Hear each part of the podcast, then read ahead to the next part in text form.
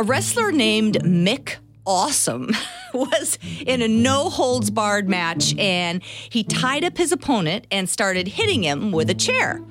And that's when Patty jumped into the ring, whipped out a 12 inch knife, and started to saw away at the knots to free you know, his opponent. And then she pulled a gun on Mick Awesome when he tried to stop her.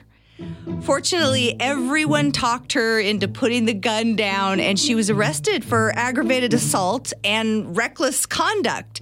So, why did she go after Mick Awesome? Because she was working for the wrestling company and it was all staged? Nope.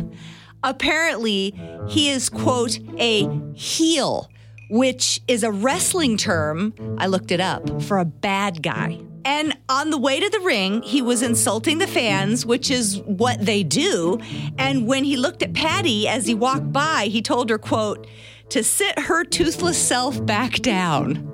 In the report, she told the cop that he was talking mean to me and I saw a little red and must have got mad. Guessing I just let my old hillbilly temper get the best of me. She said, guessing. Once again, this was Granny from the Beverly Hillbillies.